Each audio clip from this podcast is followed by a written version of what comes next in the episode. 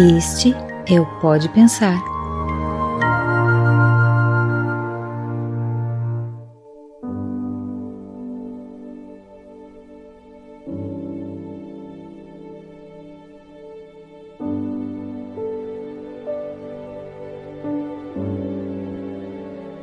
Olá, pensadores e pensadoras. Estamos aqui para mais um episódio do nosso Pode Pensar.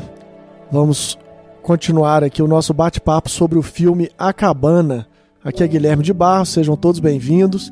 E nós estamos aqui com a mesma turminha que participou do, do último episódio, são os alunos do curso de Leis e Princípios.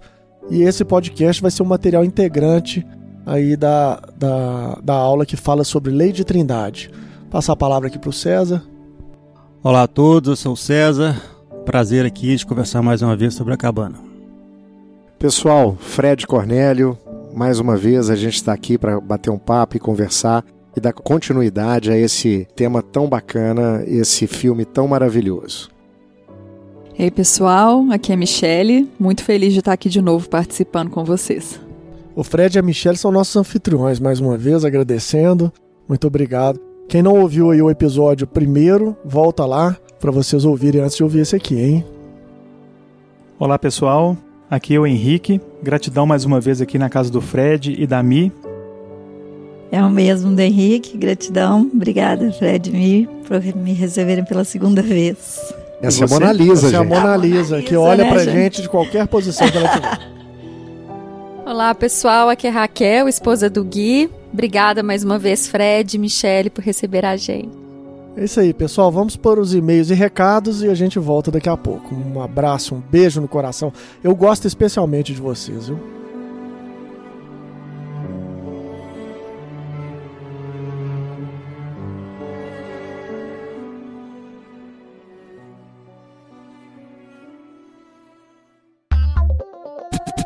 Leitura de e-mails e recados. Bom, amigos, gostaria aqui de comentar com vocês. Esse, a gente decidiu durante o podcast anterior do filme A Cabana, nós decidimos, a gente espera que vocês tenham gostado. Se você ainda não ouviu, pare agora, ouça o primeiro podcast. Se você não viu o filme, pare, ou veja primeiro o filme, pelo menos. Depois ouça a primeira parte do podcast e depois volte nesse aqui para você para você poder ouvir o resto do nosso bate-papo, porque hoje nós vamos conversar sobre a experiência do Mac na cabana com o criador e é sensacional. Eu queria contar para vocês aqui e convidar a Michelle, que faz parte desse episódio, para ela falar um pouco do Instagram dela, porque ela é uma amiga pessoal, uma amiga de muitos anos. A gente se conheceu lá no Manuel Felipe Santiago, né, Michelle? Descascando batatas para a sopa do final de semana. Isso E mesmo. Era, a Michelle é uma pessoa que se transformou de uma maneira incrível no processo dela de respiração, é, cartografia da consciência com a Luciana Canguçu, para quem a gente manda um grande abraço. E, Omi, eu, eu gosto tanto do seu Instagram porque você traz uma luz pro dia e você veste as cores da cartografia da consciência. Conta um pouco, rapidamente, só da sua experiência com a cartografia e convida as pessoas. Eu, eu sei, ela não queria, viu, pessoal, que eu divulgasse aqui, mas o trabalho dela é tão agradável. O Fred, que é o marido aqui, é coruja, né, Fred? Eu sou coruja, mas vocês tinham que estar vendo a carinha dela para poder fazer divulgação do próprio Instagram. Gente, ela é uma figura, é um anjo, uma pessoa maravilhosa que eu tenho a alegria de conhecer e de ter amizade. Então, Nem tanto, viu? É. Gui? Michele, conta um pouquinho da sua experiência e como é que é essa experiência do Instagram que você tem. Tô relutante aqui porque é zero profissional, gente. É, a partir da minha transformação de vida mesmo, é, após conhecer a doutrina espírita, mas principalmente conhecer a Luciana Canguçu, do Centro da Consciência, e começar a vivenciar esse movimento de exercício respiratório consciente diário, que me colocou vivendo a experiência do autoconhecimento, eu resolvi é, irradiar de alguma forma essa minha mudança e eu encontrei no Instagram, no meu Instagram pessoal, um meio de fazer isso. Então, meu Instagram é mimacielirradie, porque é um convite para que a gente realmente acesse a essência de amor que há em todos nós e que a gente possa irradiar o nosso melhor, fazer dessa rede que tem tanta ainda tanto movimento de culto ao ego e não que o meu não tenha, mas para que a gente possa trazer luz, né, nessa ferramenta tão importante. É o brilho e a vossa luz, né, amor? Exatamente. É, é um convite através dos meus movimentos para despertar no outro que também trilhe o seu próprio caminho. É isso. Excelente, Mi. Você desperta isso em mim, que eu de vez em quando acompanho lá suas stories, as suas postagens. Eu te agradeço. Ah, porque gratidão, você colore o meu dia, viu? Tamo e junto. o Mac foi convidado a respirar em algum momento, né? O pessoal vai ouvir o podcast, a gente vai Sim, falar Tá em tudo, né, gente? como é Tá que a tudo. respiração ajudou o Mac lá no- na, na situação que ele passou. Pessoal, bom episódio pra vocês. Um beijo no coração. Acompanhem aí.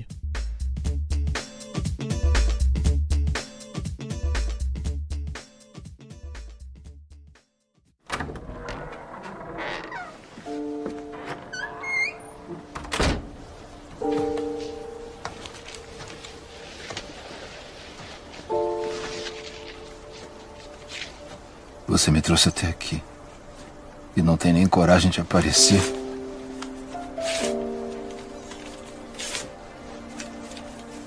Belo papai você é.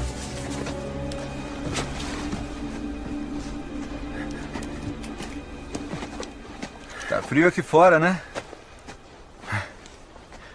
Eu acendi a lareira se você quiser se esquentar. Vem, Mac.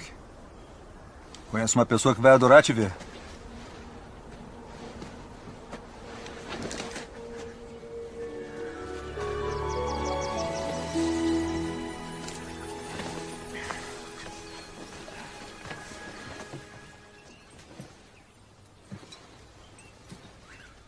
Mackenzie Allen Phillips.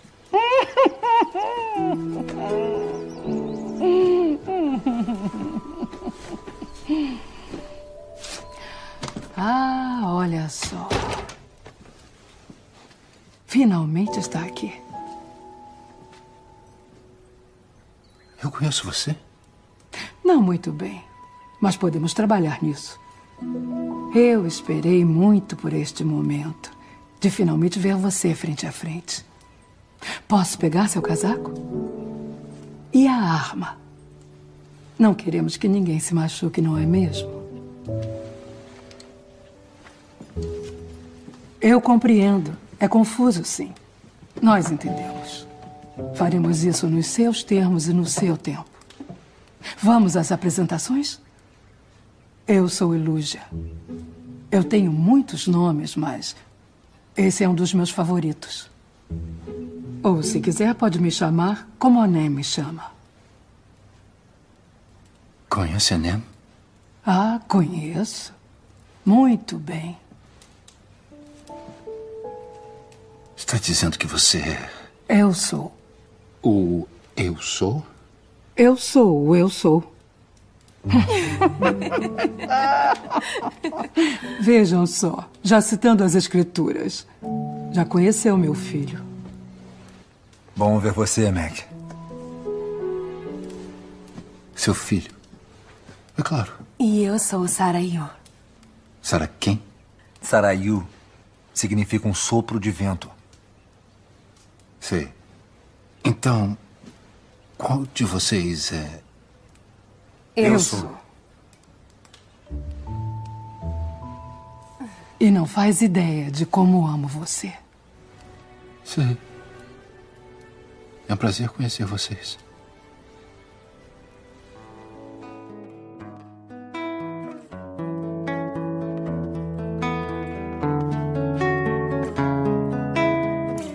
Estamos aqui para o, o episódio nosso, o segundo episódio sobre o filme A Cabana.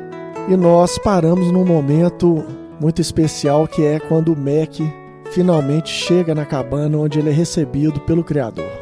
Vamos recuperar aquele clima, né, Fred? O clima de transformação que ele sai do inverno e a gente estava contando que ele vê alguém vindo, né, à distância, ele acha que pode ser o, o, o que foi agressor da filha, e aí ele saca a arma e aí uma figura simpaticíssima aparece para ele. Que Jesus bacana que eles escolheram, né?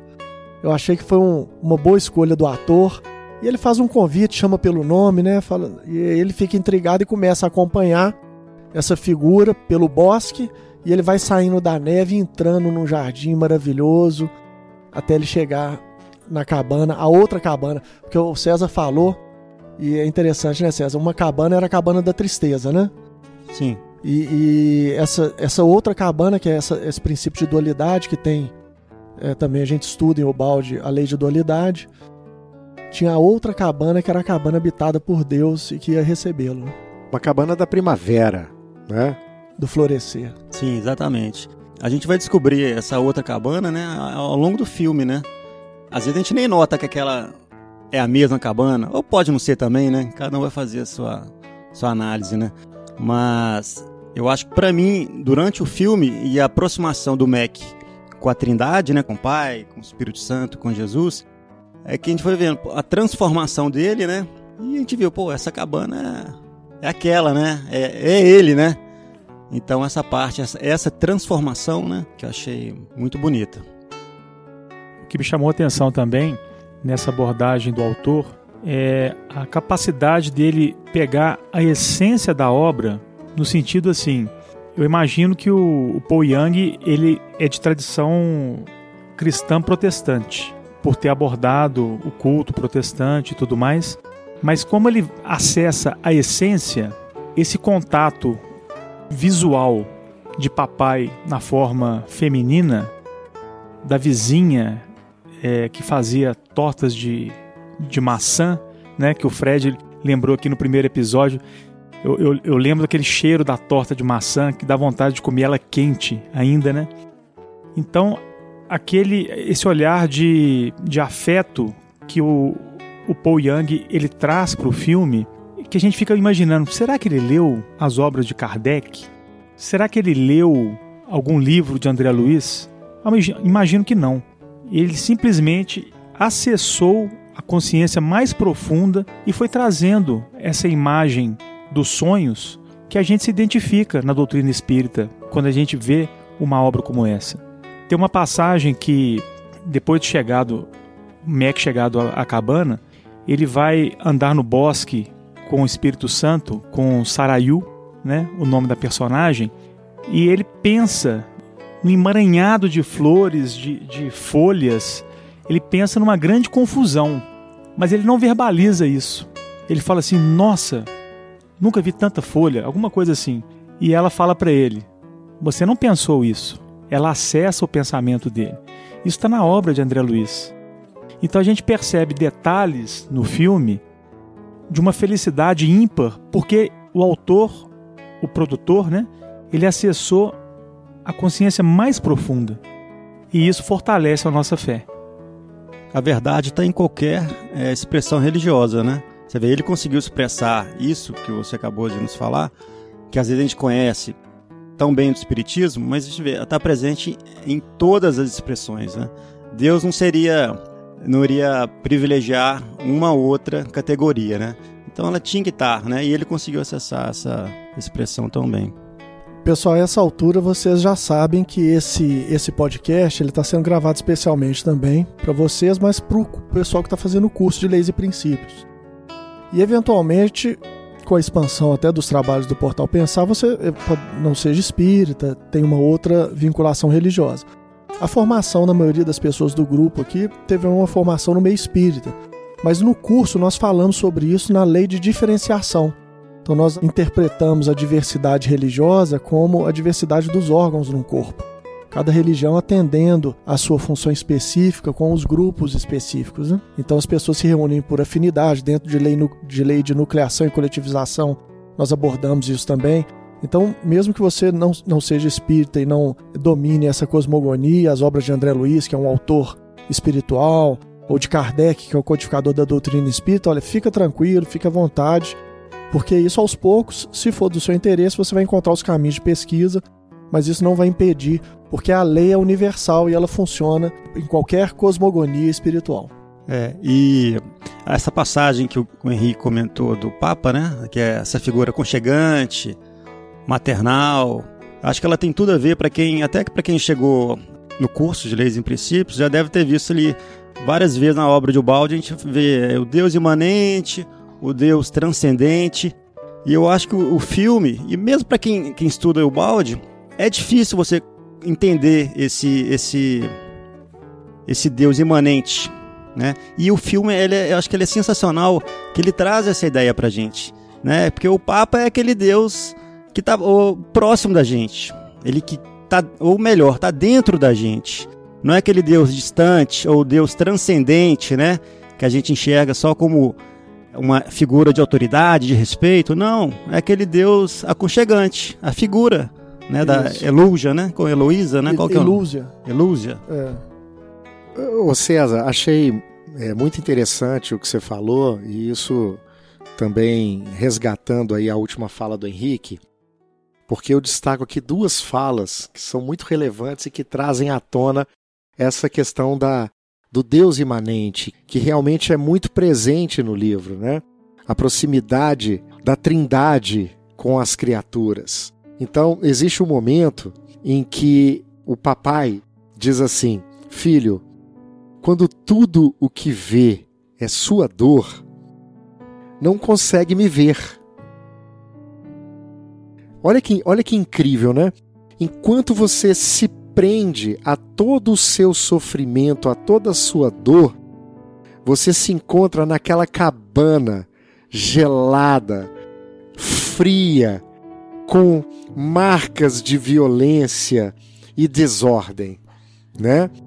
No momento em que você se arma para avançar sobre o inimigo, mas esse, esse suposto inimigo passa por você, te chama pelo seu nome, e diz: Olha, vou acender o fogo. Ele fala alguma coisa nesse sentido, né? Vou ali acender uma lenha. Vamos ali tomar um chá. Hum. Tomar um chá, não é isso? Vou ali tomar um chá e ele é desarmado por uma expressão afetuosa. Afetuosa, né? Pessoal, né, Fred? Um chamado pessoal. Um chamado pessoal. Intimidade. É uma relação de intimidade que é construída ali. Uma relação de intimidade que é construída. E aí, é nesse momento que ele então começa a seguir esse homem que o convida para tomar um chá, mas que não para para convencê-lo. Ele recebe um chamado. Isso é sensacional. Como Pedro. Muitos detalhes, né? Como Fred? Pedro recebeu. Como os apóstolos receberam e largaram as suas redes e foram seguir os caminhos de Jesus. Inclusive, Jesus fala com ele, né? Eu não quero escravos, eu quero amigos. amigos. Essa fala foi sensacional. Exatamente, né? Que coisa, que coisa incrível, né? E uma, e uma outra fala que eu também destaco, né? Que é quando então, porque quando você se encontra com o Criador, o Criador ele é tão amoroso, ele é tão aberto, ele é tão pronto para poder te acolher, que ele aceita todos os seus questionamentos, ele aceita todas as suas dúvidas, ele aceita todas as suas revoltas, porque ele é o amor. Ele é o amor. E o amor não rebate, o amor acolhe. Acolhe, transforma. Transforma. O amor sabe, sabe, conhece os caminhos, porque o, a ausência do amor é a ausência do percurso do coração né? É a ausência da, da primeira percepção que a gente pode ter com Deus, que é a imanência. Ainda que relativa, é a primeira percepção e fundamental que o ser possa caminhar, sair da, daquela cabana fria e ir para a primavera de uma cabana florida, onde a Trindade te acolhe. Então ele questiona o Criador, né? E aí o Criador diz para ele assim: eu não sou quem você pensa que eu sou. Respostas às vezes tão simples, repletas de grandeza e de sabedoria. Simplesmente você não me conhece, cara. Você, você faz julgamentos baseados numa visão muito incompleta das coisas. Ela fala alguma coisa parecida com isso. Puxa vida. Tanto que ele se questiona se ele está morto, né? É, essa, primeira, essa primeira fase da, da, dele na cabana é a do estranhamento, né? Que situação exótica é essa? Eu tô aqui realmente? Vocês são quem isso existe? Né? Então ele, ele passa ali tem algumas, algumas tiradas é, até cômicas, né? Ele pergunta, eu tô morto? Eu tô morto, né? E tem umas situações interessantes, né, do cotidiano. Me chamou a atenção nessa, nessa primeira parte dele na cabana, é que a Eluzia tá fazendo um pão. Né? Isso, isso é muito simbólico, porque ela tá preparando uma receita, ela tá desenvolvendo alguma coisa. E a relação de Deus conosco é essa. É de desenvolvimento paciente, né? De, de juntar os ingredientes certos, de preparar a coisa com carinho, do prazer de compartilhar. Então o pão tem um significado muito especial. Eu até tirei uma foto do pão que está aqui sobre a mesa, porque o pão ele tem esse significado muito especial. Aqui tem a, a aqui eu até uso, eu queria que ela contasse do pão, da cerimônia do pão. Tem um oráculo do pão, né? Ela tá mastigando um pão, então ela não pode comentar. ela tá vivendo a experiência. Mas tem o oráculo do pão, é Magui, que ela. A Magui, ela, ela faz uma cerimônia do pão aqui em, perto de Belo Horizonte que é muito conhecida. Então, esse, esse momento que ela está elaborando a receita e ela vai conversando com ele, é o momento em que ele está no maior momento de revolta, né? Que ele começa a se abrir. Depois que ele vê o estranhamento, ele começa a se abrir. Ele está realmente magoado com a situação. E ele vai questionar ela sobre algumas coisas. Sobre o cuidado que ela teve com a Missy, né? a falta de cuidado, na opinião dele. E, e ele chora e a, a Sarayu recolhe as lágrimas dele. Ô Gui, eu tô lembrando uma conversa que a gente teve, já deve ter isso quase cinco anos, quando a gente estava num dia muito bem acompanhado espiritualmente, que você foi inspirado a, a se remeter à amizade de Jesus com os doze. O que que isso representa para a humanidade? Porque muitos de nós nos remetemos a Jesus quando começa ali o, o, o messianato dele, as pregações, as curas. Mas você teve uma felicidade naquele dia, não sei se você vai lembrar exatamente com, com as suas palavras, que o que mais marcou no Calvário e que a gente comemora dois mil anos depois é a dor da perda do amigo. Eu queria que você falasse um pouquinho com suas palavras, que isso é muito bonito. É, eu acho que eu, que eu lembro, eu tive uma, uma experiência meio mística, né? De ver Jesus acompanhando, inclusive, o próprio Ubalde. Foi uma, uma, uma situação que eu estava me questionando, porque há alguns relatos de que o Balde teria se enganado em relação à missão espiritual dele. Que a missão espiritual dele seria na Europa, enfim, que ele não deveria ter vindo ao Brasil. E eu encontrei alguns documentos que mostram algo um pouco diferente. É, oportunamente, acho que a gente vai ter oportunidade né, de, de falar sobre isso. Mas aqui eu posso dizer que eu estava meditando, orando para entender exatamente um pouco mais sobre isso e eu vi Jesus acompanhando o balde nas praias né, da região onde ele, eles moram, as mesmas praias, aquelas praias em que ele acompanhava Pedro. E há a ideia de que o balde seja uma reencarnação de Pedro. Né? E Jesus, muito afetuosamente, falava com, com o balde: fala assim, Pedro, é da minha vontade que você vá para o Brasil. E eles caminhavam como amigos, assim, né, na, na praia. E é naquele momento eu me dei conta, como uma, fosse assim, recebendo uma série de informações, de que Jesus fazia isso, sempre fez dessa forma. Ele caminhava com, com seus amigos pelas praias, pelos lugares. Imagina a quantidade de lições que não ficaram registradas. Já pensaram nisso? todas as lições que foram dadas individualmente, que foram dadas por grupos pequenos que não foram registradas. O João fala isso no Evangelho que não caberia, não caberia. em livros. Né? Então Jesus estava ali, às vezes, caminhando com Pedro e, e, e me veio uma frase assim, ele, ele falando para Pedro naquela época, falando assim: Eu tenho um mundo de maravilhas para te mostrar.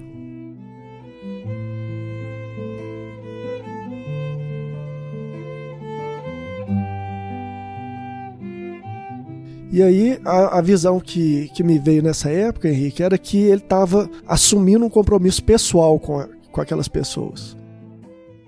E eles usufruíram do maior amor que eles podiam ver naquela época, acessar. Então, quando Jesus partiu, o que restou neles foi saudade. E aí eles começam assim: nós temos que contar a história desse homem.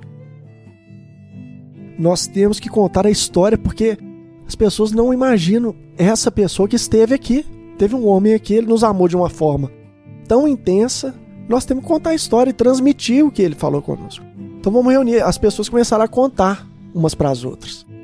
Então disso veio o conhecimento de que ele era o Messias mesmo, porque eles não concebiam um amor maior do que aquele.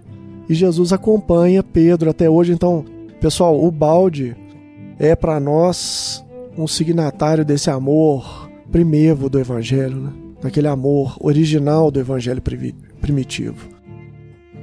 É uma análise rasa, Gui, que eu faço é o que faria o balde na Europa, tão ressequida, tão apartada do cristianismo. E o Brasil, com essa revelação de Humberto de Campos de ser a pátria do Evangelho, que nós ainda não conseguimos é, de fato vislumbrar com a nitidez necessária o que isso significa, apesar da obra magnífica, né, que é a literatura de Humberto de Campos, o livro de Humberto de Campos, Brasil, Coração do Mundo, Pátria do Evangelho. O Brasil, o Brasil, segundo essa obra, guarda a promessa de ser um celeiro, um celeiro não só material. No início do livro, Humberto de Campos diz, mas um celeiro de espiritualidade, né? No livro A Grande Síntese, é, há um destaque na introdução do Emmanuel para a importância da obra. Se qualquer pessoa se dedicar a ler algumas páginas, porque eu li poucos livros de Pietro Baldi, mas já li muitas partes, muitos textos. E, e, realmente assim é uma filosofia de, de altíssimo nível, uma filosofia com uma moral elevadíssima. Eu acho que o Brasil é o lugar de acolher né, uma alma desse tipo mesmo, Agora, indiscutivelmente nós temos nós temos caminhos a ser trilhados, né? Nós temos eh, níveis de consciências diferenciados, nós temos momentos diferentes das próprias almas. E eu que me sinto extremamente feliz por ter conhecido o Espiritismo e ser extremamente grato a Deus por ter me enriquecido com as páginas de Chico Xavier, posso dizer o mesmo em relação a Pietro Baldi, sem a menor sombra de dúvidas aproveitando que a gente está falando de Ubaldi, esse é um bom momento para a gente contar um pouquinho dessa visão da, da trindade que o Balde mostra na sua literatura. Né? Então a gente se depara lá com Elosia, né? O significado desse nome está no documentário que a gente colocou lá no curso também, que o César falou no episódio passado, do autor, né? Explica um pouco sobre esses nomes. Mas ela representa o aspecto do conceito, da ideia, daquele Deus transcendente. É, a Saraiu, que o próprio Jesus vai falar sobre ela, né? O próprio Jesus fala sobre a Saraiu para o Mac. Ele vai falar que a, a, a é a criatividade, é a surpresa, né? Então a, a ela representa, nesse caso, o Espírito Santo, o, o aspecto dinâmico da criação. E Jesus significa, representa o aspecto mecânico, que é o filho, que é o resultado da obra pronta, é aquele que está próximo de nós, é aquele que se fez homem para poder nos dar experiência mais concreta de Deus. Então é muito tranquilo da gente observar isso, porque esse Deus conceitual é aquele que está preparando a receita, né? A Saraiu ela está trabalhando no jardim, então ela representa aquele aspecto dinâmico. Depois ele visita o jardim, a gente vai entender isso melhor. E Jesus está preparando lá a coisa concreta, né? Que é o, a urna, né? Para receber a filha, digamos assim, selar aquele, aquele momento de transição, aquela, que é a experiência humana da morte, né? A cruz, né? O sacrifício, a dor. Então a gente tem esses três elementos presentes, eles são muitíssimo bem representados no filme pelos personagens, pelos diálogos e pelo que cada personagem realiza durante o filme. E a gente vai comentar isso aqui na, na sequência. É, você que está escutando o podcast, eu queria só descrever o momento que a gente está vivendo aqui entre amigos, né? A gente está aqui na casa da Michelle, do Fred, tem uns jovens próximos aqui que estão brincando de skate, um outro vizinho de prédio estava escutando uma música, uma melodia deliciosa. Então a atmosfera que a gente está sentindo aqui nesse momento é Saraiu. É Saraiu. É isso aí. Cada um de nós é um, é um Cristo em potencial e Deus é o maestro dessa sinfonia, né, que é a vida. Eu acho que o César queria falar, não? Eu tô pensando aqui se eu vou falar, mas eu vou falar então. Porque na obra de, de Ubaldi, ele, salvo engano, eu li a primeira vez foi no livro Deus do Universo, que é um livro assim. Se você tem que ler o Evangelho, você tem que ler Deus do Universo também. É maravilhoso. É, é, é obrigatório. Obrigatória a leitura. O maior tratado teológico do século XX é. Sim. Eu sim, acho, é, Deus pelo- é considerado, né? Vários estudiosos, né, de Pietro Baldi. Se o prefácio já não mexer com todas as suas estruturas, eu não me chamo Fred. É isso mesmo. E ele apresenta, apresenta a Trindade pra gente naquele aspecto de Espírito Santo, Pai e Filho. Inverte, a gente fala, ah, tá invertendo a ordem, né? Que, que bagunça é essa, né? Mas é isso que o, que o Guilherme já comentou. O Espírito Santo é essa ideia da, do Criador, ou da, da ideia, o movimento de ideação.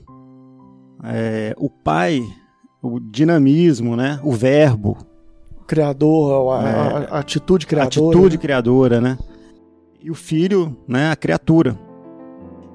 E o, o, o autor, o Paul Young, né, ele não imagino que ele não saiba isso, mas na figura da criatura, do filho da Trindade, que é Jesus, né, pra gente também é, no filme, ficou muito interessante porque é o contato que eu acho que o Mac teve de entrada, né, de acessar a divindade. E, e foi- acho que foi que a figura histórica de Jesus, né, foi e é até hoje pra gente isso também.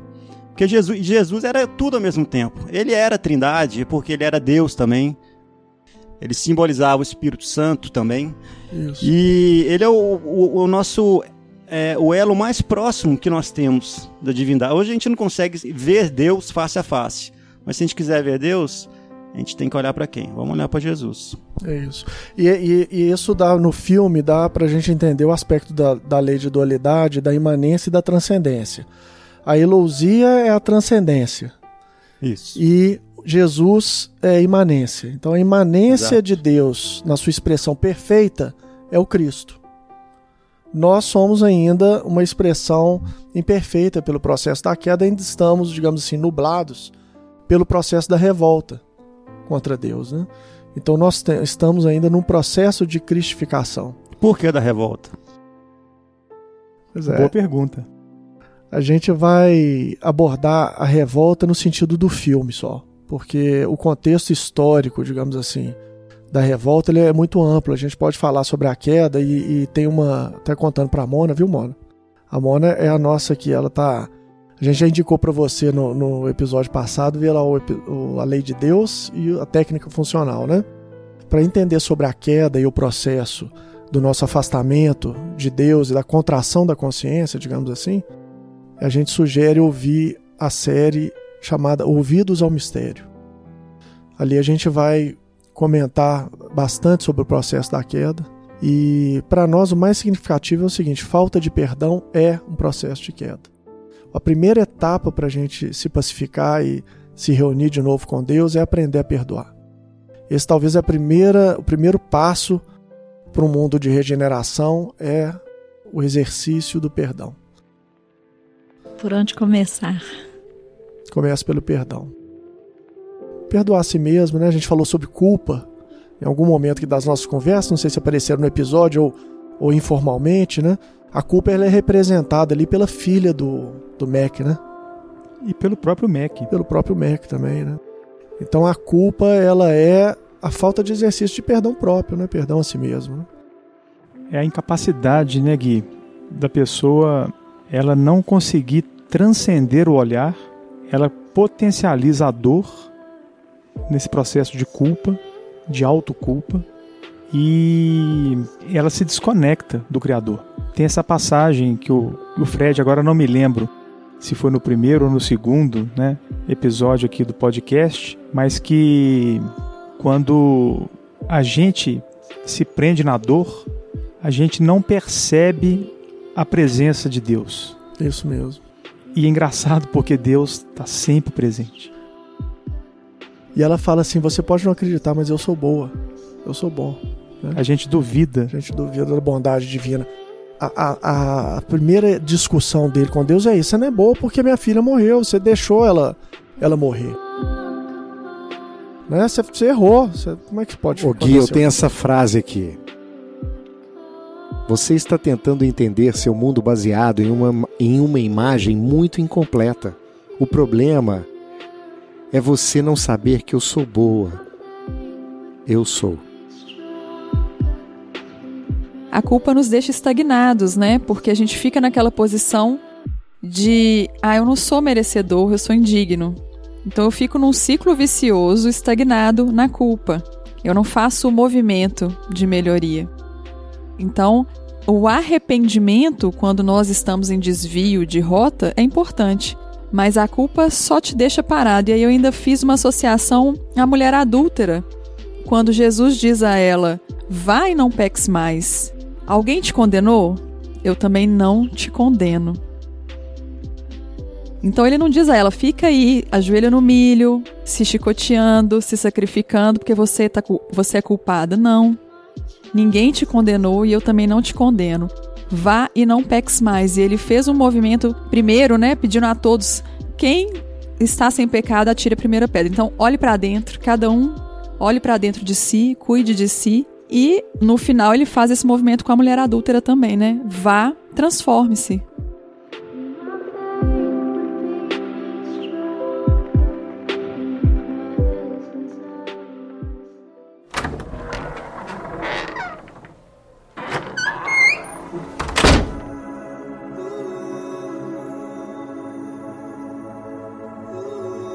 Você é quem diz que você é.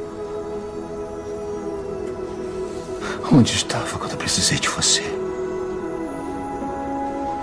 Meu Deus! Deus!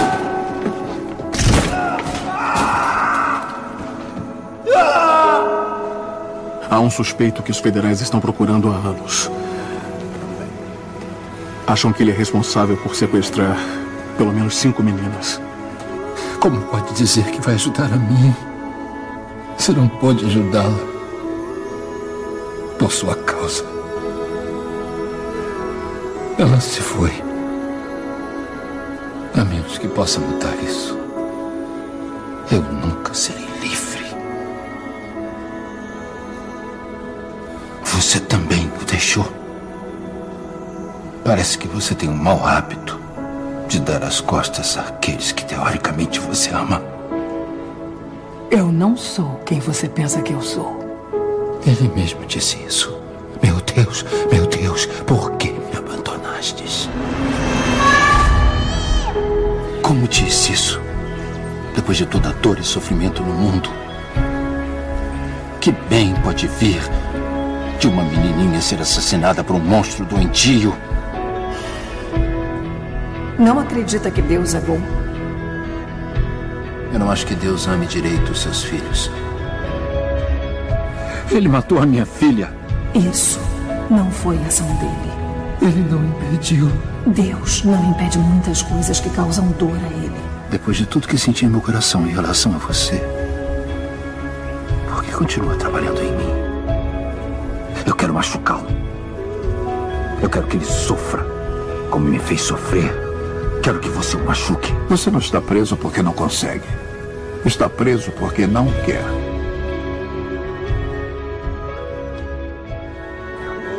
Você teve que lidar com sua própria culpa. Mas o tempo da culpa já acabou. Ela estava lá.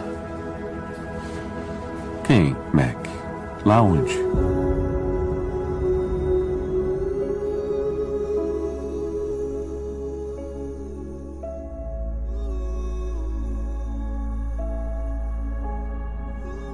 A situação dele é tão difícil, pessoal, avançando um pouco mais na história, que ele não dá conta. Nesse primeiro momento, ele quer largar tudo e ele sai disposto a ir embora, a deixar a cabana. E quando ele está no caminho já de, de ir embora, o que, que acontece, Henrique? Ele esquece a chave. Ele se depara com Sarayu na, na trilha, ele meio perdido ali, né? Olha que isso é simbólico, hein? Ela falou uma coisa, ele esquece a chave em psicologia seria um ato falho. Não foi, né?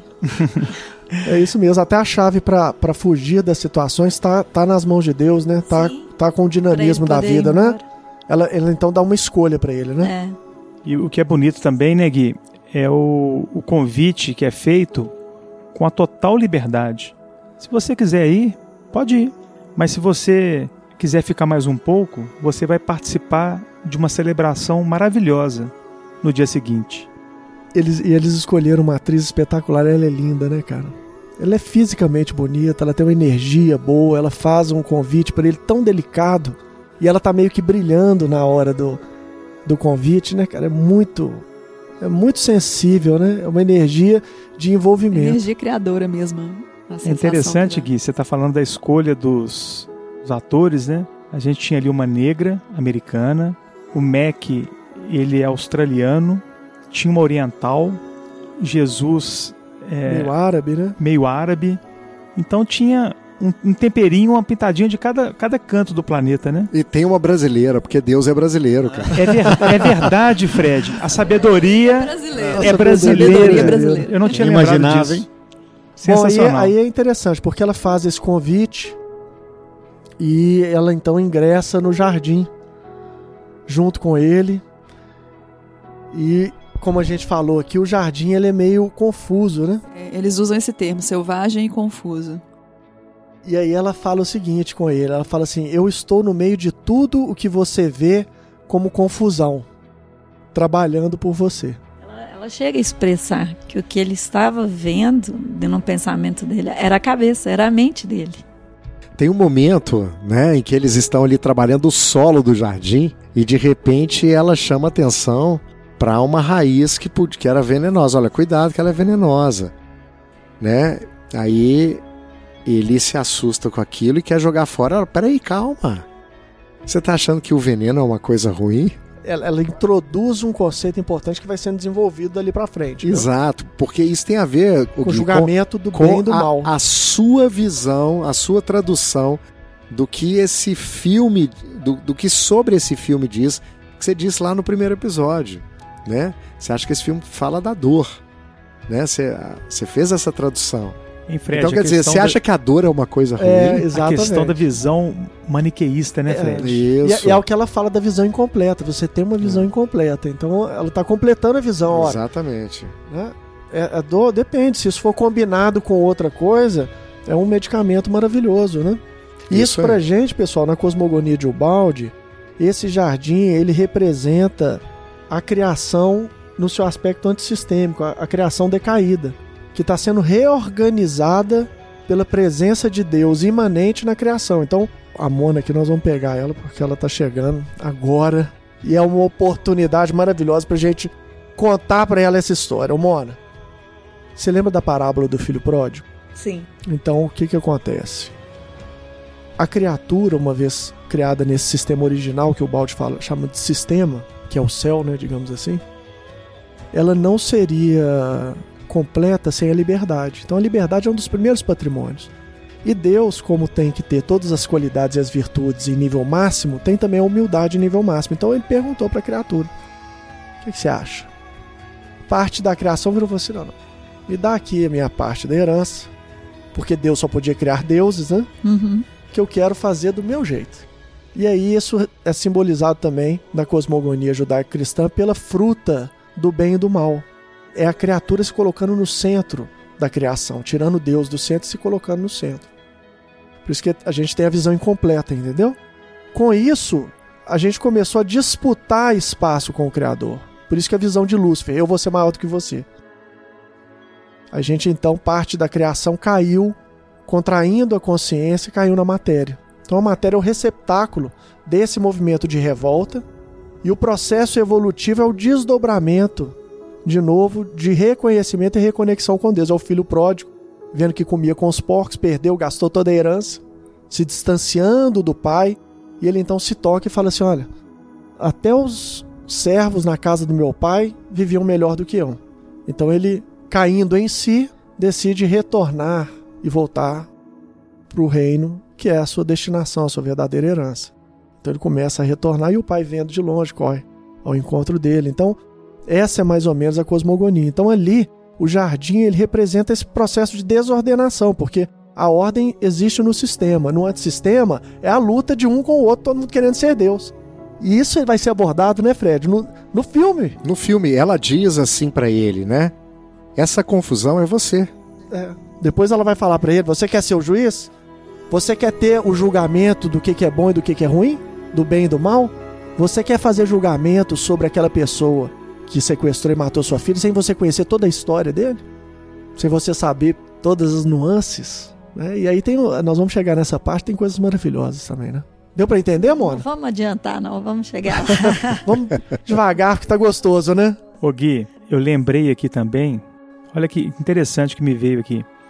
Na obra Nosso Lar, ditada por André Luiz, quando o médico, no plano espiritual, ele tem a permissão de retornar até o lar terrestre para visitar seus familiares, ele se depara com uma cena de que não havia mais referências dele na Terra, os retratos, as, a, os objetos já tinham sido todos trocados e a sua esposa já havia se consorciado com um novo marido.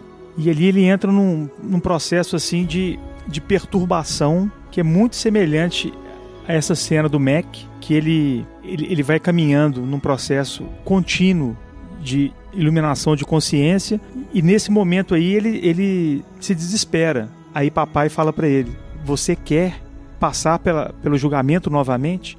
É muito semelhante essa, esse insight que tem na obra, né? É isso mesmo, olha só as coisas que ela fala com ele no jardim. Isso eu achei uma coisa assim delicada. Ela tá realmente interessada em saber a opinião dele. Tem até aquele momento na mesa, né, que eles falam, mas vocês já não sabem tudo isso? Isso, aí, ele fala assim: nós queremos ver o mundo com seus olhos. A humildade divina é isso. Ela, ela não está querendo dar uma lição de moral nele. Ela está realmente querendo entender como que ele pensa. Então, ela pergunta para ele: Você é bom em, em, definir o que, que é bom e o que, que é mal? Aí ele para, pensou. Aí ele fala, dá a resposta dele: Não, não, bem é o que me faz bem, é o que me deixa feliz, mal é o que me faz sofrer. Alguma coisa nesse sentido. Ela fala assim: Mac, o problema é que todos insistem em mancar Deus deveria ser sempre uma conversa entre amigos. E o desentendimento acontece exatamente quando eu acho que a minha versão é melhor. Não, não, isso é bom. Ela chama atenção, Gui, no aspecto de que o discernimento dele está baseado numa percepção incompleta, num julgamento próprio das situações, né? E ela questiona: você já errou alguma vez no seu julgamento? Alguma vez você, você já discerniu e depois chegou à conclusão de que o seu discernimento foi equivocado? Né? E quando o seu bem bate na porta do outro como mal, né? Então essas questões vão sendo levantadas. E, e aqui, ô Fred, o nosso portal de filosofia, a gente não tá, é. gente, o trabalho é tão monumental para entender o balde que não deu tempo ainda a gente visitar os outros filósofos. A verdade é essa. É. E a gente nem tem especialistas. O que a gente está esperando aqui no portal é chegarem os especialistas em Sócrates e lerem o balde e aí ensinarem pra gente sobre Sócrates, conectando as coisas. É isso então mesmo. a gente ainda não chegou nesse ponto, mas nós vamos chegar. Nós temos muito tempo pela frente. É. O que me, me, me veio à cabeça aqui, Fred, com você falando, é o seguinte: ela faz o trabalho que Sócrates faz. Maiêutica. E Deus faz isso conosco. Só que Deus não faz um, um diálogo conosco. Ele faz um, um, diálogo através da vida, das experiências da vida. Então, isso. a Saraiu ela representa o Espírito Santo age na nossa vida, criando as situações que vão trazer para nós as respostas. Então, o nosso trabalho é desenvolver um coração receptivo para Deus. Para a gente poder, então, enxergar esse diálogo, né, Fred? Aí, enxergar essas falas. Vale a pena repetir a frase que você falou, que você lembrou. Deveria ser sempre uma conversa entre amigos. Ou seja, depois de você entender tudo que acontece na sua vida nada mais é do que um parto, né, da verdade para que você possa realmente discernir, entrar no banquete do filho pródigo, entrar né? no banquete do filho pródigo, voltar para a casa do pai, né? Vestir a túnica nupcial, né? No fundo, no fundo, o objetivo é esse, é que a gente saia da desordem, da confusão, da guerra e se entregue a um propósito de ter uma conversa amistosa, simples, generosa, sem a arrogância e a prepotência de querer ser o julgador, o dono da verdade, né? Me corrijam se eu estiver errada, mas tentando traduzir aqui para minha visão, trago de novo essa ideia do ego como centro e não mensageiro. O ego, colocado como centro, ele divide, ele separa, nos afasta do nosso centro que é de união. Deus é união, então a gente está estagiando aí nesse piso onde o ego ainda domina e nos fragmenta. E a gente está nesse movimento, através das experiências, na tentativa de recuperar a nossa essência que é de união. Ou de unidade. Conta um pouquinho, então, da visão de Ubaldi sobre isso, Michele. É, o Criador, ele transmitiu para a gente no ato da criação duas qualidades inerentes à sua própria condição. A de eu sou, que a gente chama de egocentrismo, ou seja, a afirmação de unidade indivisa, Cada um de nós é uma unidade, uma individuação própria. Então esse é o eu sou. E uma outra que é o altruísmo. Então você tem o egocentrismo e o altruísmo, que é o respeito ao eu sou de todo o restante. O que aconteceu no processo da contração da consciência, Mona, da, dessa né, revolução, é uma dilatação indevida do egocentrismo, que, que é representada pela comer da, né, da fruta proibida. Ou seja, Deus falou assim: ó, você pode fazer tudo. O espaço é livre de criatividade. Você só não pode achar que você é maior do que os outros. Que você consegue definir tudo, porque você não tem a visão geral. Então você não pode comer dessa. Essa é a única coisa que você não pode fazer. Não deve. Não é que não pode, você pode. Não deve, porque se você fizer isso, você vai morrer. Morrer significa sair do sistema. Morrer significa perder a consciência. Certo? Porque o sistema é plena consciência. Então, nesse processo de egocentrismo dilatado, nasce o egoísmo. Aí o ego, Michele, passa a ser uma ferramenta que Deus vai trabalhando onerosamente no processo evolutivo e do qual nós vamos retomando e recolocando ele na sua dimensão correta. Então, se, você, se a gente pega, por exemplo, o ego no, na, na lei de conservação do animal, na fase hominal, ele passa a ser desproporcional. Por quê? Nós aprendemos a lei de conservação. Então, esse é um pouco da. É um outro tipo de revolta. O Mac tinha uma determinada revolta com Deus, que era em questão que ele não, não protegeu a filha do mal, mas tem uma outra revolta que é muito comum. Que é o seguinte: fala, Deus me deu os dons, né? Me deu, por exemplo, a sensualidade, ou me deu é, a possibilidade de uma vida material rica, eu não posso usufruir disso porque é pecado, é errado.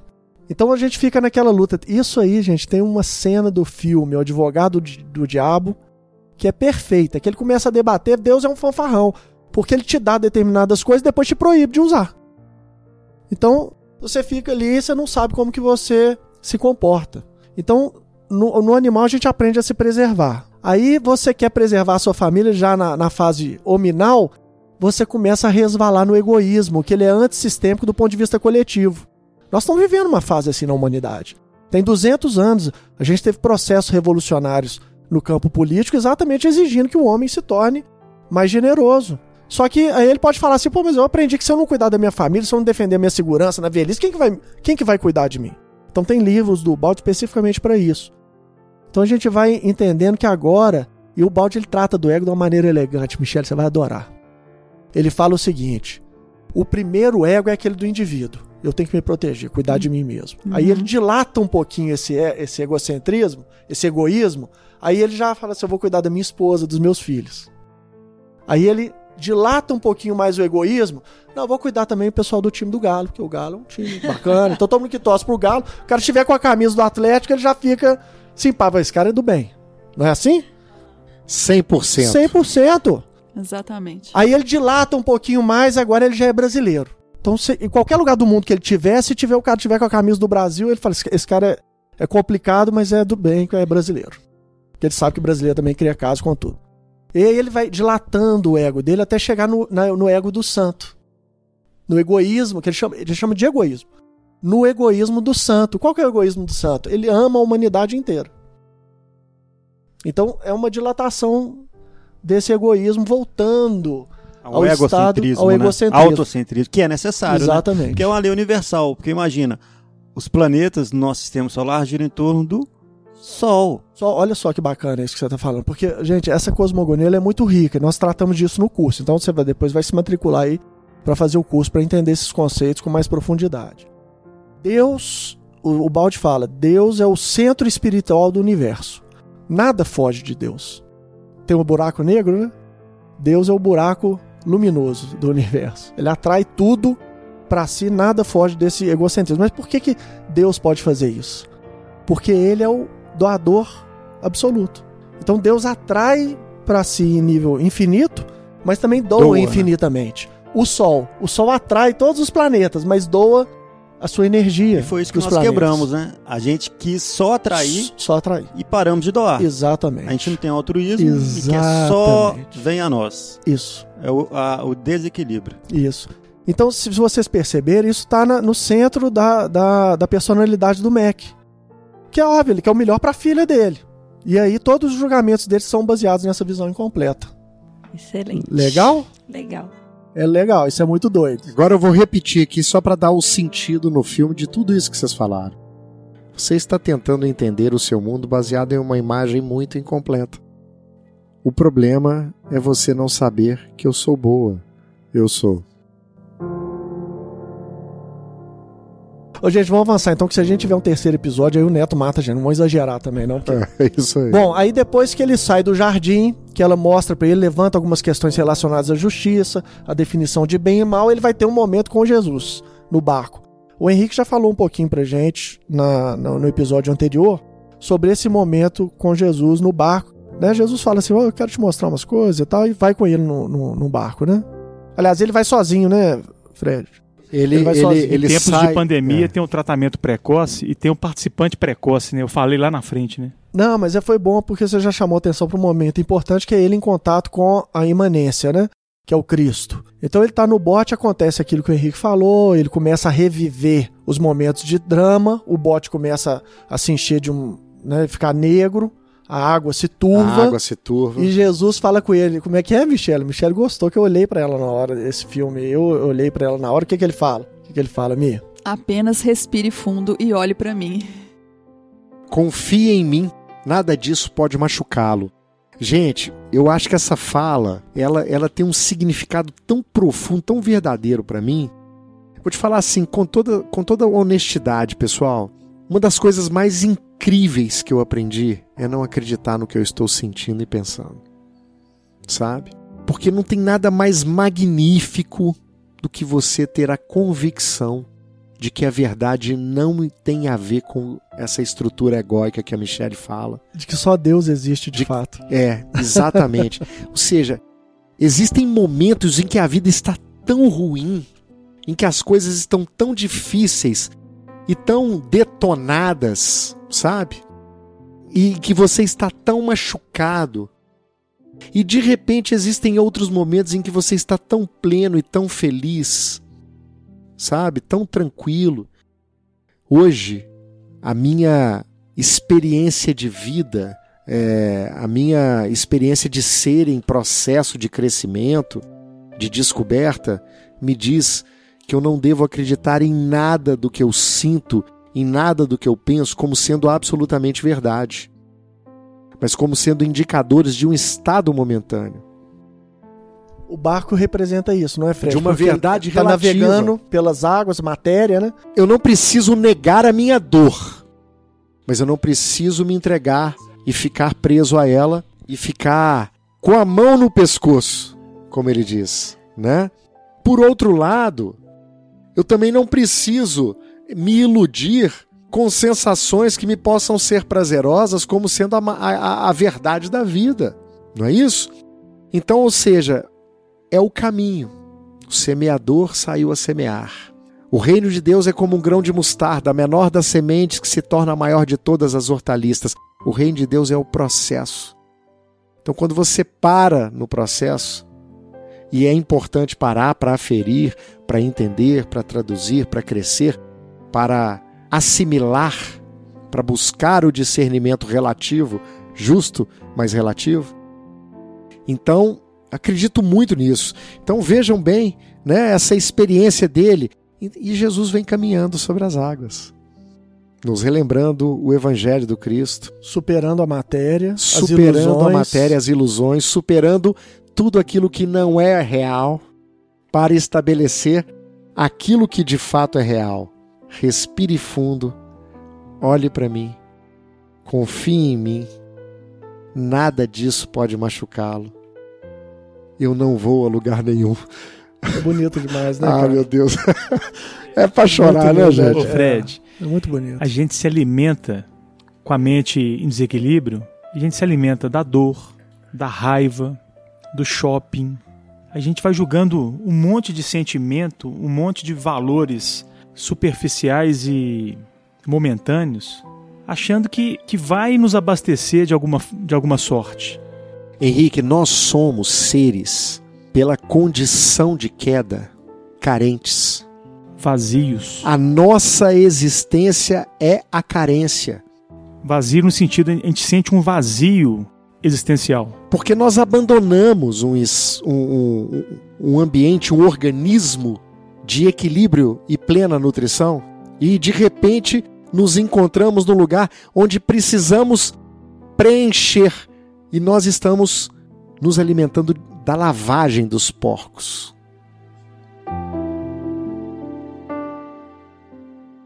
Ô Fred, deixa eu contar pra Mona aqui mais uma vez. A Mona é a nossa. André Luiz. É, a, nossa, a Mona é o André Luiz. Nossa. Ô Mona, tem um curso. E aí, pessoal, quando eu falo Mona, todos vocês que estão ouvindo, os nossos amigos, é, tem um curso do IBIS. A gente tem colocado, o Neto tem colocado aí umas, umas pílulas aí da, do curso Ondas de Transformação. Nesse curso, o Maurício Crispim, que é um cara espetacular lá de Brasília, Goiânia. O curso dele é muito bom. O curso dele é, é sensacional, pessoal. Michelle já assistiu uns pedacinhos, né, amor? Excelente. E ele, e ele vai falar dos aspectos de sombra. Por que, que eu estou contando isso? Primeiro, para vocês irem lá e assistirem esse curso. São 16 aulas no primeiro módulo e mais 16 no segundo módulo. São 32 aulas. Mas Botini, Botini, quanto que eu vou pagar? Você não vai pagar nada. então você não vai pagar nada, Mona. As coisas mais preciosas são gratuitas. Então, tá lá, ó. Curso é espetacular. E o que, que ele vai falar? Vai conectar com o que o Fred falou da carência. Ele vai falar que nesse movimento de afastamento de Deus, primeira experiência é do poder. Gente, nós vamos falar muito sobre poder nos próximos anos aí no Portal Pensar. Nós estamos trabalhando um spin-off desse curso para falar sobre poder, que é uma questão importante, porque eu posso, né? O filho pródigo, eu posso pegar minha herança, por que, que eu não vou fazer? Então, a primeira experiência é o do poder. Por isso que Jesus falou: Nas tuas mãos entrego o meu espírito. Foi a última coisa que ele falou, porque ele abriu mão do poder. Antes disso, o que, que ele falou? Pai, por que me abandonaste? Ele estava recitando um salmo, que é o salmo da carência. Salmo 22. É o da carência, entendeu? Então por quê? Porque o segundo movimento, quando eu falo assim, pô, vou sair de casa. Imagina o filho, pede a herança, bonitão, e sai de casa. Quando ele sai, ele já tem aquele impacto. Pô, que negócio aqui é diferente. Aí ele sente aquela carência, né? Mas ele não dá o braço a torcer. Você lembra que você falou assim? Quando não transforma, quando endurece o coração? É isso que ele vai contar no curso. Porque aí você vai mergulhando.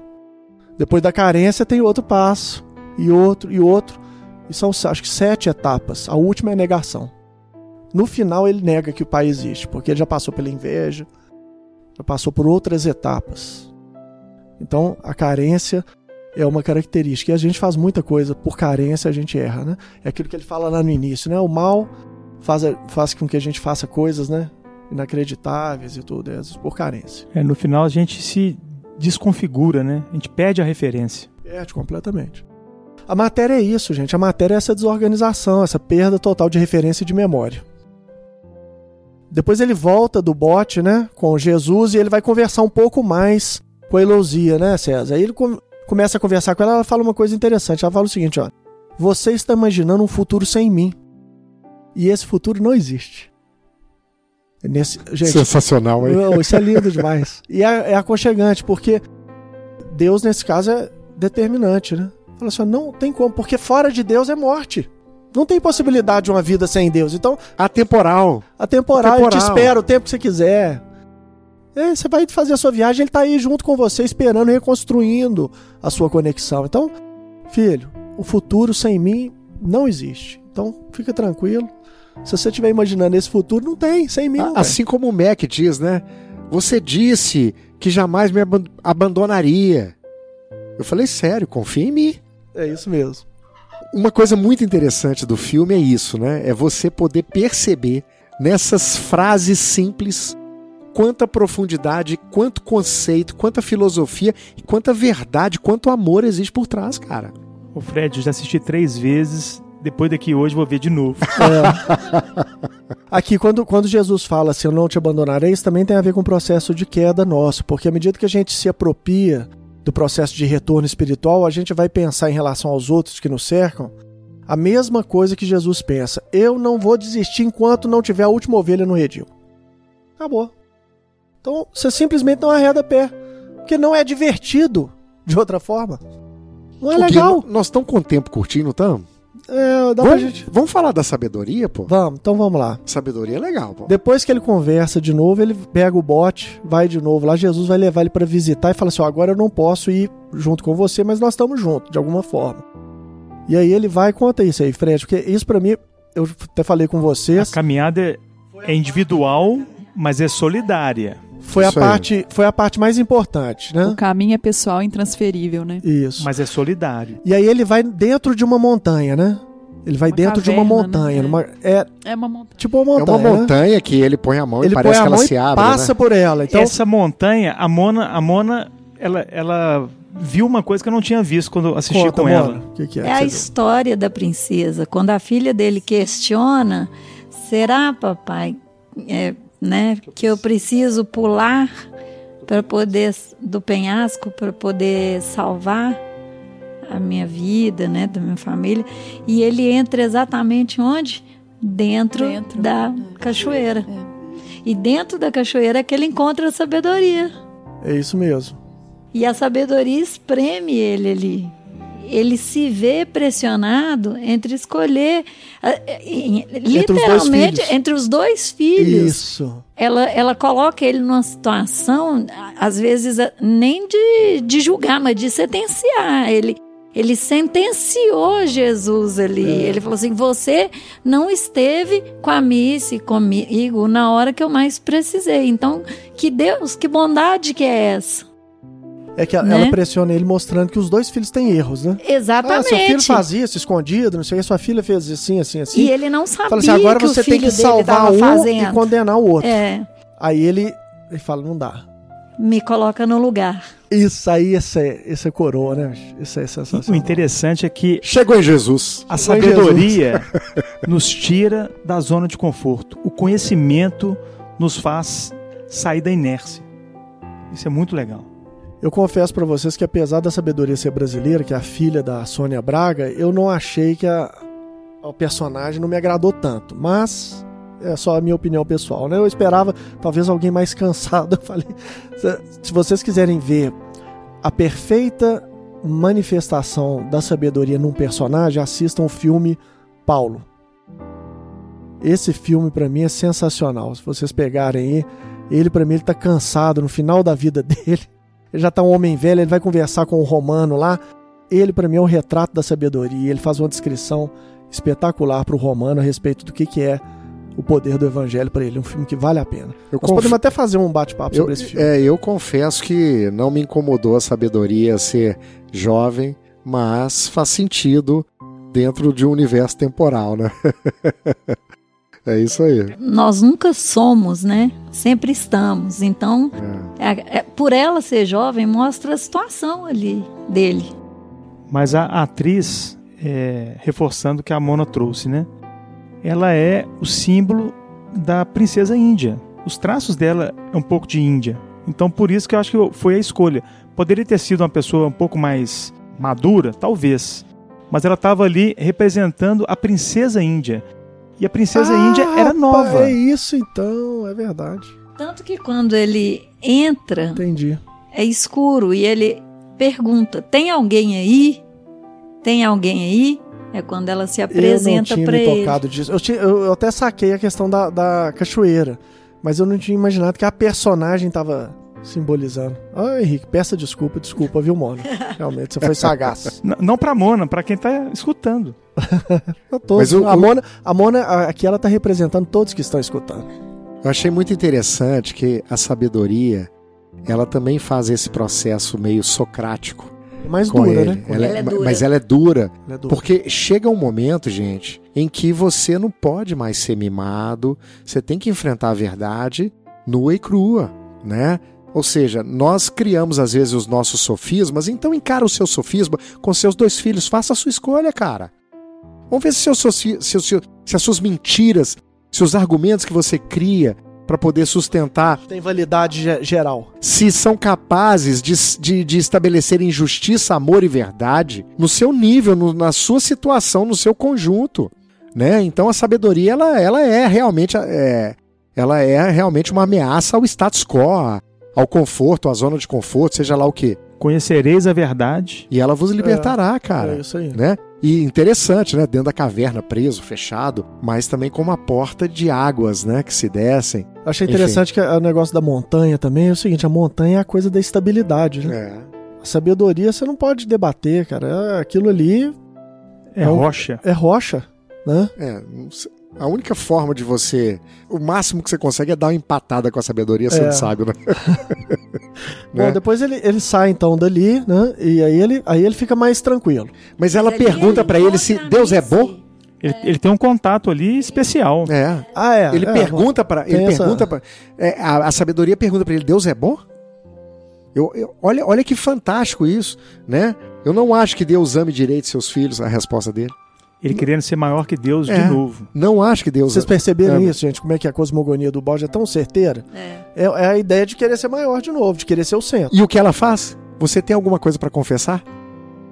Ah, ela pega ele pelo pé, é verdade. Porque que ela- ele estava com o passado dele, o passado dele maltratando de culpa o seu, a sua alma, né, amor? Então, então quer dizer, existia ali uma história na sua infância, na intenção, uma coragem muito grande que esse garoto teve de matar o pai para proteger a mãe, proteger a si próprio. Né, Neto? Que ela, que ela. Quando ele vai vendo as imagens. É Fred. Fred, É, Fred. perdão. É porque a gente ama muito o Neto, especialmente, né, Neto?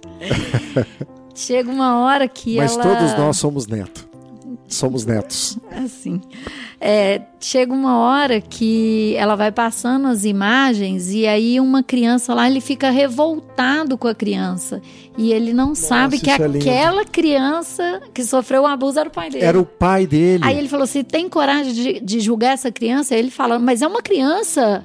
Isso. Você E sabe aí- a história dessa criança? Aí ele conecta com Aí- o cara que, que foi Que- O, o mal- que maltratou a filha. filha ele fala assim: Gente. Como é que você sabe que Você ele também não passou por coisa pior? Você conhece a história dele? Ô Gui, no primeiro episódio, você começou o episódio dizendo o seguinte: que, qual que é a sua impressão? O que, que, que você achou do filme? Como é que é? Como é que você traduz o filme? Né? É, em poucas palavras, Em que, poucas que o filme palavras. fala de quê? Eu agora vou mudar a minha opinião. Deixa eu dar uma Esse- dica, Fred. Assista o filme com a Mona. Você vai ver outro filme. Não, sensacional. Cara, esse filme é cura. Cura. Cura. Isso. Ele está sendo curado e de uma forma ultra misericordiosa. Porque ele ele é ele ele tem que encarar a verdade. A verdade é dura. O que eu fiz eu fiz. O meu passado, o meu presente dizem tudo, tá? Minha história está aí. Mas eu não estou em julgamento, cara. Eu estou em cura, eu estou aqui ó, com um médico de homens e almas, né? Lavando a minha alma e mostrando para mim que da mesma forma como eu julgo, eu posso ser julgado, mas que Deus simplesmente quer que eu aprenda a olhar como ele olha, a sentir como ele sente. É, acho que tem a ver com a humanização também, né? Assumir as suas sombras. Porque essa história da gente querer ser Deus é a gente não assumir que erra. Então, é um convite a assumir as suas sombras para iluminar, né? Para individuar-se e ser mestre de si mesmo. Potencial divino individual de cada um de nós à disposição, cara. E ele lava a alma. Você falou que ele lava a alma, ele lava a alma na cachoeira. Lava, ele se banha, Se na, banha cachoeira, na cachoeira. depois de poder encontrar A com, a, filha. com a filha. Ver que ela estava bem. E, e a filha não poder vê-lo, ou seja, ela não sabia que ele está, ela não poderia ver vê-lo, mas ela sabia que ele estava ali e ele testemunhar uma, uma, uma grande verdade que é, simbolicamente pra gente é o que? É a ordem, é o sistema, é estarmos em plenitude, na plenitude possível dentro da, da condição evolutiva de cada um de nós, enquanto não pudermos nos integrar, né, verdadeiramente a Deus, mas ela estava bem e feliz e muito bem e feliz, né? Ou seja, eu não pude enterrar a minha filha.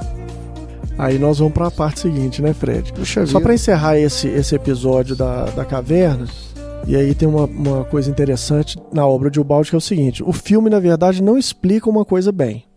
Porque não tem condição, eu acho, né? O autor talvez não tenha ainda tido condição de ter o contato com essa com esses conhecimentos que a gente, que a Não- gente não tem com o Ubaldi, não né? acessou ainda isso. Que é a questão da origem do mal e da dor. Porque ele- o que ele faz é, basicamente, ele vai falar com, com ele e falar assim: ah, mas se você vai remontando a esse processo de dor, de vingança, de mal, né? Então, o mal, aquele criança está passando por um mal, foi o pai que fez, então gerou um resultado ruim, mas e o pai? Quem maltratou? E assim, se você for remontando, você chega no aspecto do pecado, entre aspas, o pecado original, daquele mal inaugural, o mal que deu origem a todos os males. E aí, isso o filme não responde. Por que isso? Então, a cosmogonia de Ubaldi ela traz uma, uma reflexão interessante para essa Porque ele questão. era um religioso, Isso. mas um religioso é, de cultura, por educação, por contexto. Ele não era um ser em busca de espiritualidade. Então é isso. Aí eu, eu sugiro para vocês, para entender esse aspecto né, da, da- do mal original, assistirem esses episódios do Ouvidos ao Mistério, que a gente vai tratar bastante disso. Gente, vou falar só mais Fala, um pouquinho, amor, porque eu acho que eu já, nossa- hoje acho que, eu- acho que eu já tô falando genérica, demais. nosso ouvinte genérica, amor. No post anterior, o César falou uma coisa, que a cabana é a gente, né? É aquela Nós temos uma cabana. que a gente tem uma cabana interior. Então, assim, é um questionamento meu, tá? É, o mal e o bem, ele tá dentro da gente. A gente que escolhe o que, que a gente vai colocar para fora. E ele, né, no meu ver, ele, o Mac, ele, ele teve a oportunidade. Ele teve a decisão, né, a escolha dele. Qual cabana que ele, que ele escolheu? Porque ele podia ter ficado ali, atirado em Jesus, né? Não. Ele foi surpreendido com um sorriso e pelo nome. Ele enxergou isso. Porque ele podia ter atirado Ele antes podia de ter perguntar. atirado, né? Porque ele foi para, ele foi lá por vingança. Então, quando ele foi chamado pelo nome, que bom que você veio, Mac.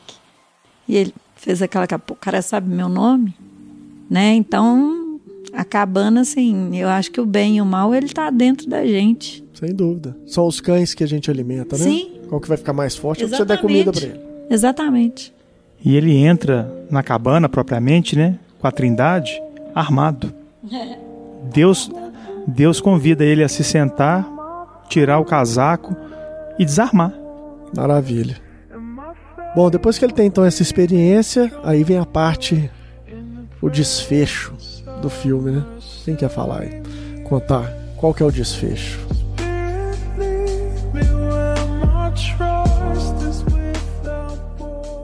Eu conto? O Fred tá apontando para mim, então eu vou contar para vocês. Michele pegou o microfone, não solta mais, cara. É. Mia, você quer contar o desfecho na sua visão?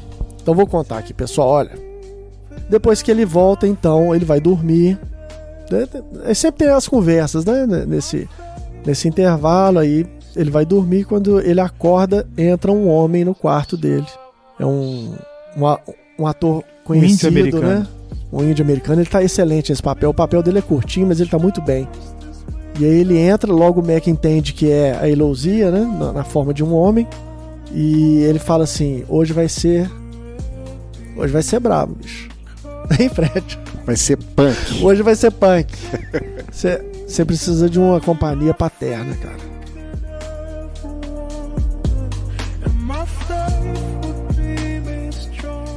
A gente que tem filho, tem Fred.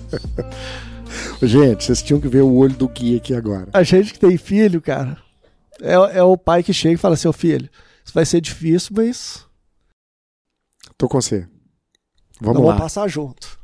Vamos encarar, vamos encarar essa. Que é o desafio do amor, né? Incondicional.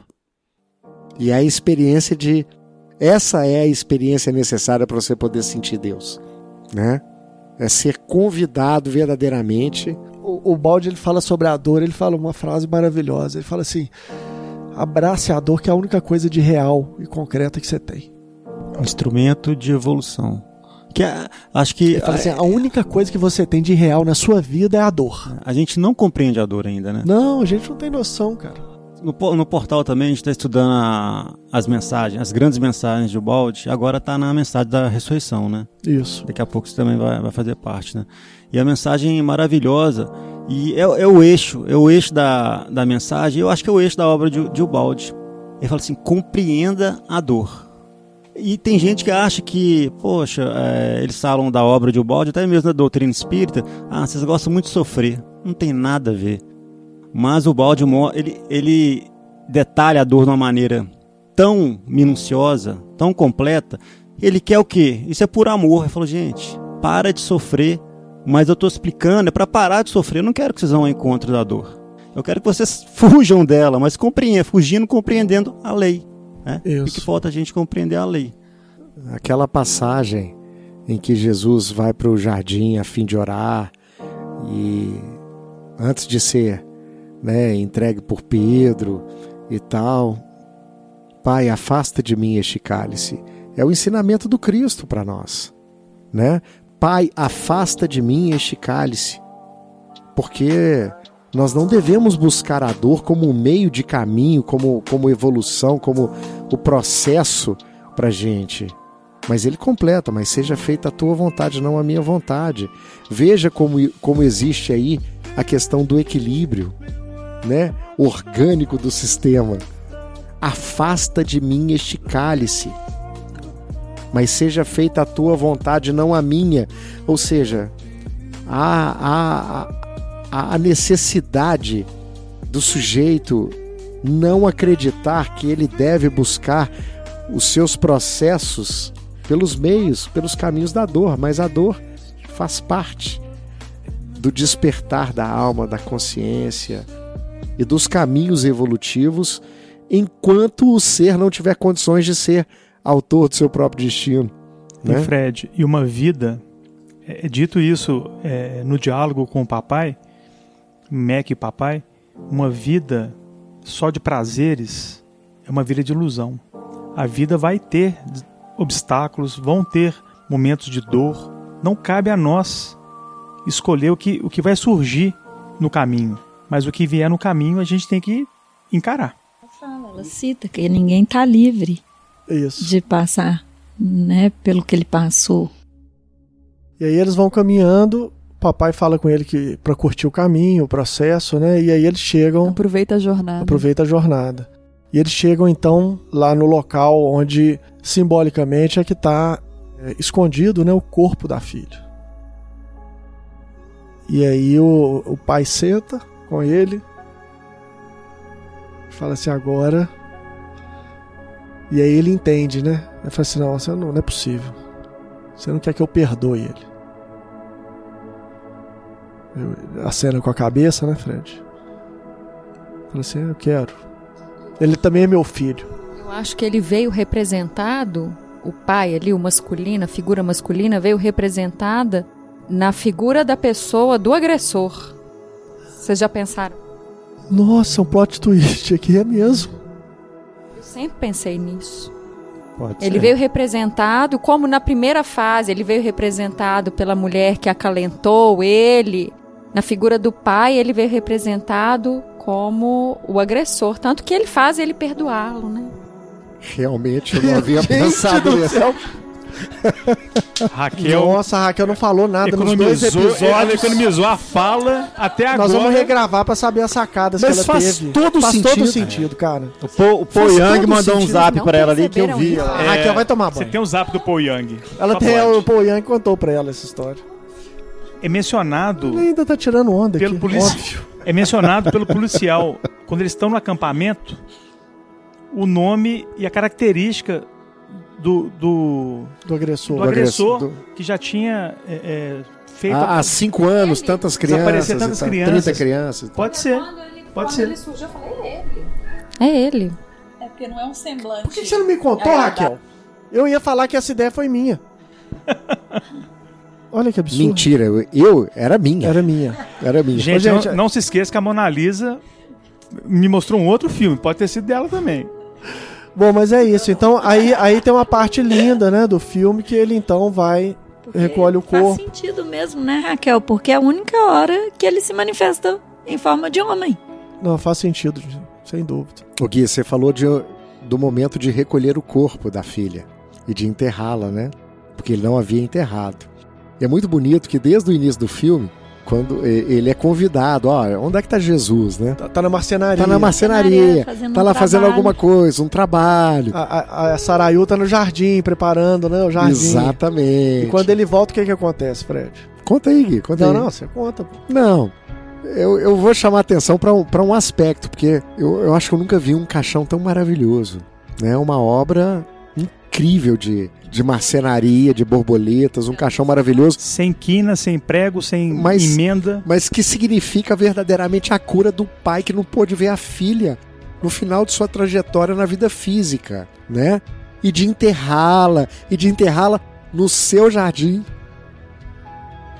Que Deus já tava preparando, né? Ô, gente, É, isso aqui. Haja coração, César? Deus já tava preparando tudo, né, cara? Os, os três, né, já estavam preparando. Deus, no seu aspecto trino, já estava preparando tudo. Assim, É muito bonito. É, é, o Fred foi, foi no ponto, né? É um filme de cura. E é impressionante a felicidade do autor de colocar tudo isso, porque em várias partes do filme ele nos convida a olhar para dentro. o convite que ele tem de abraçar o seu pai, de ver, de reencontrar o seu pai De Ah, pacificar, o, essa parte, né? de pacificar o passado com o próprio pai. com É, o próprio Que pai, ele trazia aquela amargura na Foi alma. cura, Fred. Filme de cura. de entender que o seu pai era tão vítima quanto algoz e ele também era vítima e era algoz, ou seja, de do processo que precisava ser ali curado, quebrado, A felicidade. perdoado, ele precisava se perdoar. E o filho dele e o pai dele fala: "Eu te perdoo, meu filho. Eu espero que você também me perdoe." Não, a felicidade do pai. Você se transformou num pai que eu não consegui ser. que eu não É. consegui ser. E aí é, a gente participou de um estudo no Evangelho outro dia que dizia que a crucificação é libertação porque vem nos mostrar que é esperado, que tudo isso é esperado. Nós estamos no processo de evolução. Então, nós estamos no caminho de melhoria. A dor, a cruz nos liberta porque nos mostra que a gente não precisa sentir culpa. A gente tem que entregar que nós estamos passando por tudo que estamos passando porque é fenômeno da natureza. Nós estamos em evolução. Permitir que o homem velho seja crucificado e um homem novo surja, né? Jesus é o filho do homem, ou seja, é o resultado desse processo evolutivo. É, a dor é a antessala da renovação. A paixão de Cristo é a antessala da ressurreição dele. Então, assim, ele, a, a mensagem do Cristo foi essa, né? A paixão há, mas há a ressurreição. Isso é, é fato, né? Agora, pro, o autor, o Paul Young, para escrever um livro desse, né? E depois da adaptação do filme, é muito legal ver a história dele. Então veja um documentário, ele passou por um processo de extrema dor. Ele, ele fala, ele, ele é o Mac. Entendeu? Então aquele Os livro 11 ali, dias foram 11 anos, né? sim, foram 11 anos de que ele teve um processo de separação duro com a esposa. Então, e agora ele foi abusado sexualmente na infância, né? Tinha uma relação conflituosa com o pai. Então, é aí que ele cria toda essa ideia da fachada, né? Ele "Eu fui fachada a minha vida inteira", ele comenta no, no documentário.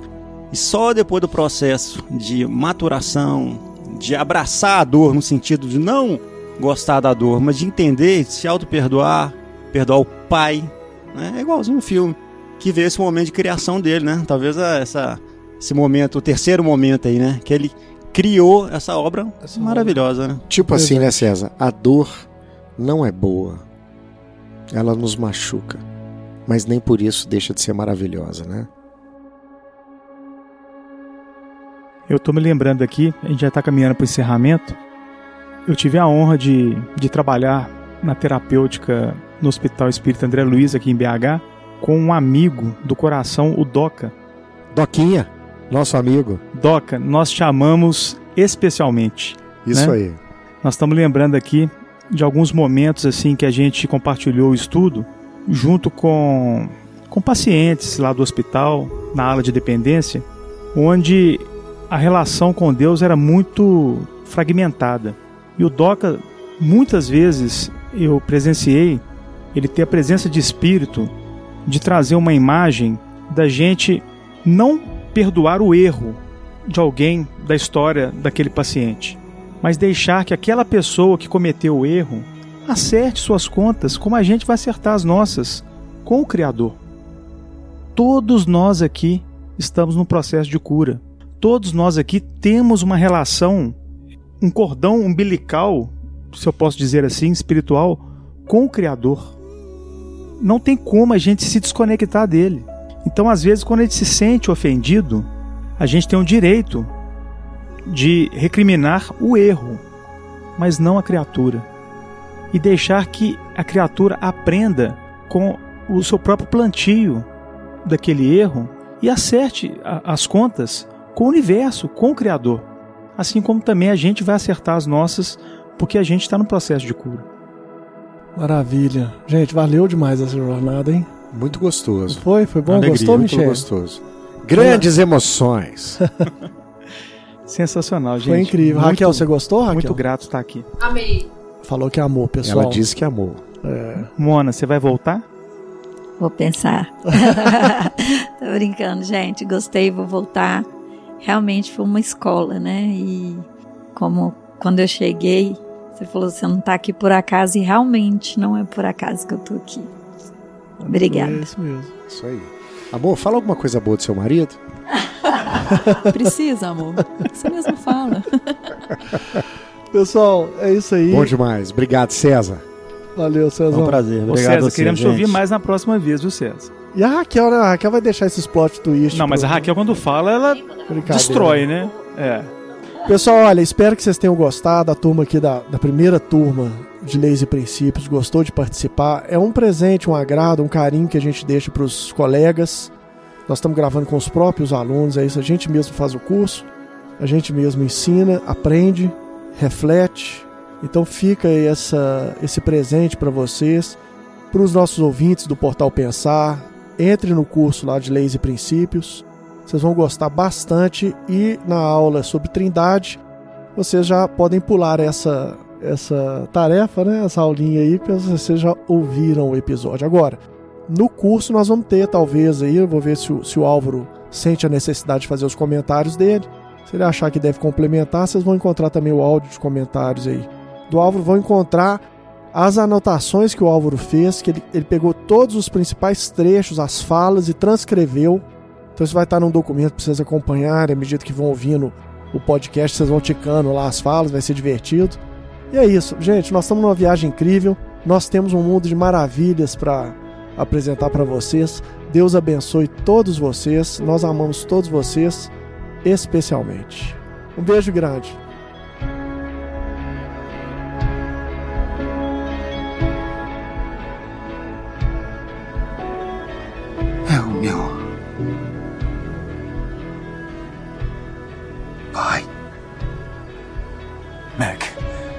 Peço desculpa.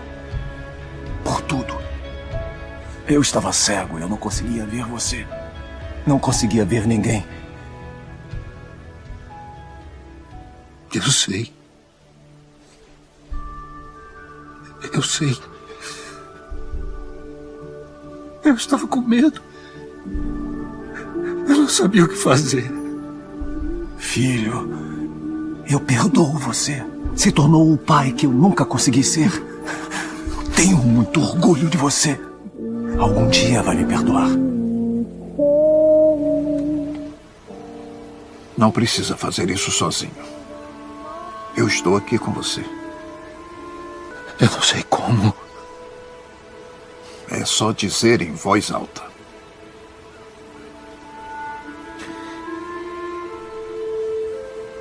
Eu.